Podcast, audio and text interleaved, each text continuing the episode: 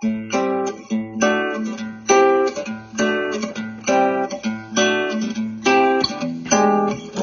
り込んだ君を起こして月を見よう。こんな綺麗な月は生まれて初めて。え、3日目です。天才バブちゃんと、えーバブちゃんの後輩です。はい、よろしくお願いします。よろしくお願いします。えっと、中学校の先生。はい。なんでまた？ね。もうコンピューターの大学入ったはいいですけど、うん。まあ一応その教員にやってみたいなっていうのは小さい頃からあったんですけれども、おう、うんうん。どっちの道進もうかなってやってる時に、まあ、コンピューターはコンピューターで、なんかやっててもよくわかんないなっていうのが うんあるし、うんやっぱりちょっと人と直接関わりながらなんか、やるのも面白そうだなって思って、よしそっち一本絞ろうってことで、うーん。大学時代は。なんで、それこそ、1日目の会話の内容じゃないですけど、もうコンピューターの授業の内容は、ほぼ単位を取るためだけって感じだったので、うん。バブちゃん、先輩にかなり教えてもらって、コンピューター。わかんない。理科の先生、それとも技術の先生？あ、僕数学です。い数学、数学か。そうなんだ、知らなかった。や、この大学は、中高の数学と、あの、高校の情報の免許だけ取れるので、へえ。じゃあもう面白い話をしながら過ごすの？あ、まあ面白い話できてたらいいですけどね。まあ数学の授業だけやってても、まあ数学嫌いな子とかも結構いるので、オイラーがどうしたとか、ガウスがどうした、素数がどうしたとか、そういうそのレベルの話をして喜ぶ子は本当にごく一部。まあそれ、喜んでくれるだけでも嬉しいですけど、そうだよね。あのーあ、あれだよ、あのー消費税。ね3%、5%、8%。お、これはフェボナッチ数列だ。次は13%だとか、10%イラッとくるってやつ。イラッときますよね。なぜ 10%? 10%イラッとくる。次13だよね、絶対に。そうそう。変ですよね。でこういう話はあのすると、あのー面白がってくれるんじゃないかなと思うんだけど、どはい。どうだろう？うん。そう、面白がってくる子なんかは本当にその、数学の問題で解いたら100万ドルもらえる問題があるよとかって言ったら本当に調べてきて次に解けないんだろあ、解きはしないですけど、こういう問題なんですね、とか、う。うん。見てきてたけど全然わかんなかったです、とか。もあとは地球の半径って、う、うん。ああのーうん。どれぐらいなんだろうね、どっからなんだろうねって話したときに、こっからです、みたいです、みたいな感じでとか、うん。うんうん。こう興味持ってくれる子は興味持ってくれるんですけど、数学得意なんだよね。あ、そうです。数学結構得意で好きな子は、まあ、いるっちゃいるんですけど、苦手な子は逆にうん。ドヤバレベルでっていうのは、結構それも逆にいるので、僕のラジオに出てくれる橋井くん、えー、以後、うん。アマ6段っていうことがいるんだけど、あーうんで、そ、そいつの後輩が、あのー詰将棋が得意。前言ったかもしれない。詰将棋が得意なんですよ。うん。で、あの、ミクロコスモスっていう、あの、有名な詰将棋があるんだけど、1600何十何手詰め。まだ、あの、ギネスに乗っててまだ抜けないっていうね。あれはあれでなんかの才能だよね、詰将棋。はい。じゃあ、えっと、上本さんと後輩に超簡単な問題を出してもいいですか？いえいえ、解けないですね。はい。じゃあ、地球ぐるっと一周、高さ1メートルの電柱を立てます。一瞬。ぐるっと一周、高さ1メートルの電柱に電線を張ると、地球の、地球一周よりも何メートル長くなるでしょうか？へえ。あの、感覚がわかんない。あの、でもまあ、一周は一周だよね。そうですね。地球一周、高さ1メートルの電柱を立てて、電線をぐるっと張った時の、電線の長さは、とんでもない長さ。何メートル長いか。なんかとんでもない長さになるんじゃないかなと思うんだよな。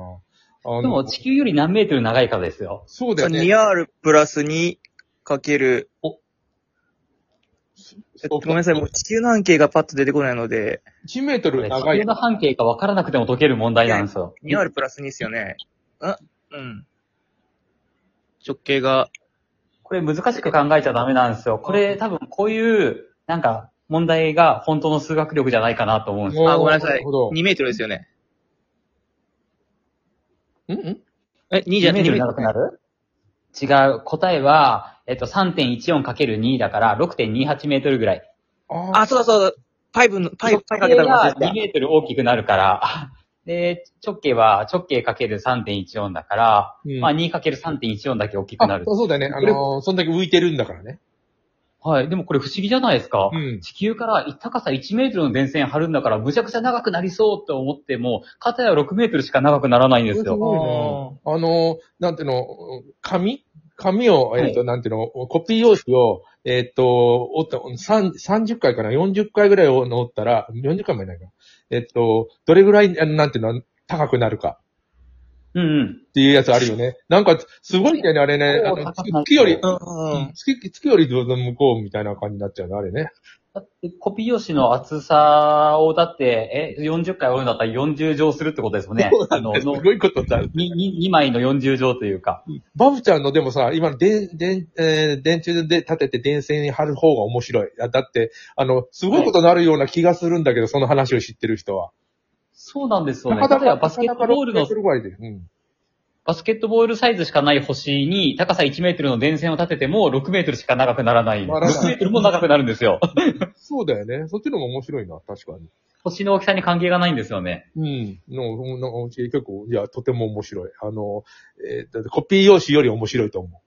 いやコピー用紙も面白いですよ。夢がありますよね。40回ももし折ることができたらって。ここまで行っちゃうっていうやつね。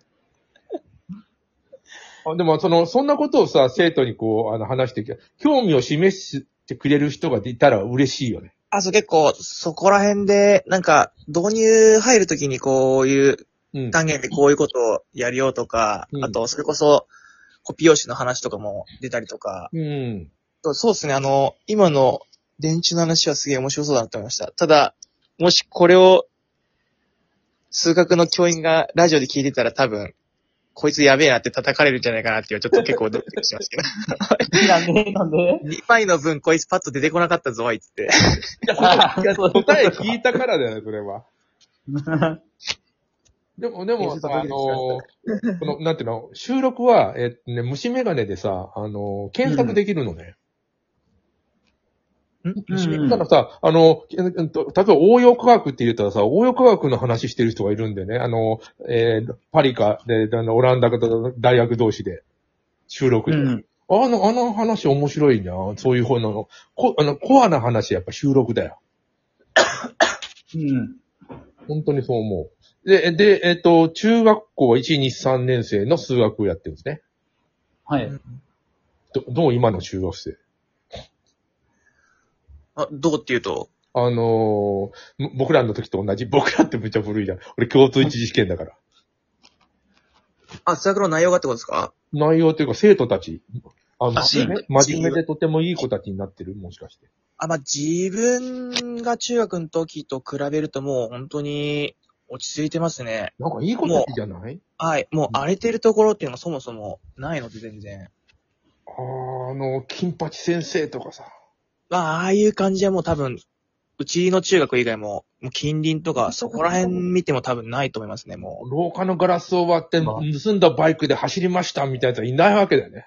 それも多分やった瞬間にもう、うん地区一の有名人になるレベルですね。へえ。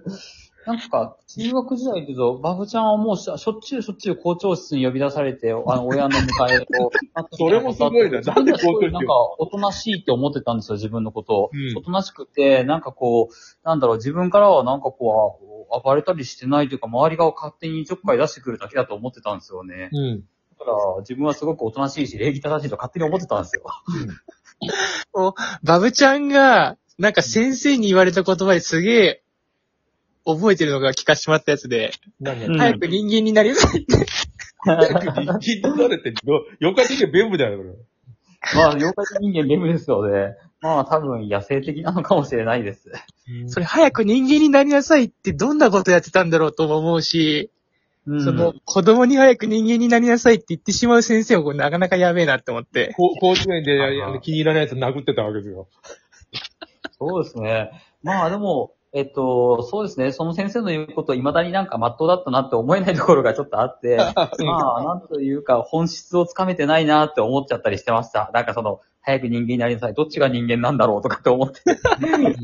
まあ、言うこと聞く人になりなさいってことだよね。そうですよね。まあ、それが、あの小中学校の教育方針ですから、うん大人の言うことが聞ける従順な社会人になりなさいって。うん。もうあと1分ぐらいになったけど、今日、今日実はね、あの、ラジオトークこの1年で何するって話を本当はしようと思った。ああ、したいです、その話。ねえ、あの、あれでしようか、あの、なんて30分だ、わなんだっけ、枠のやつ。えーっと、はい。あ、いいですね。うんこれ終わったら、その、その話しましょうか。ラジオトーク、ちょっと結構面白かったね。この間の、えっと、お店、えーわ焼えー焼酎、なんだっけ、レンコンの焼酎の、はい。あのとこ取材をみたいにしたんだよ。で、はい。こう社長と、そのまあ、うん三人、まあ三人で話したんだけど、流したらさ、ん完売してしまって、え、すごい。うん、あれネット、ネット本当にいいお酒ですよ販売ねうんが完売しちゃったんですよ。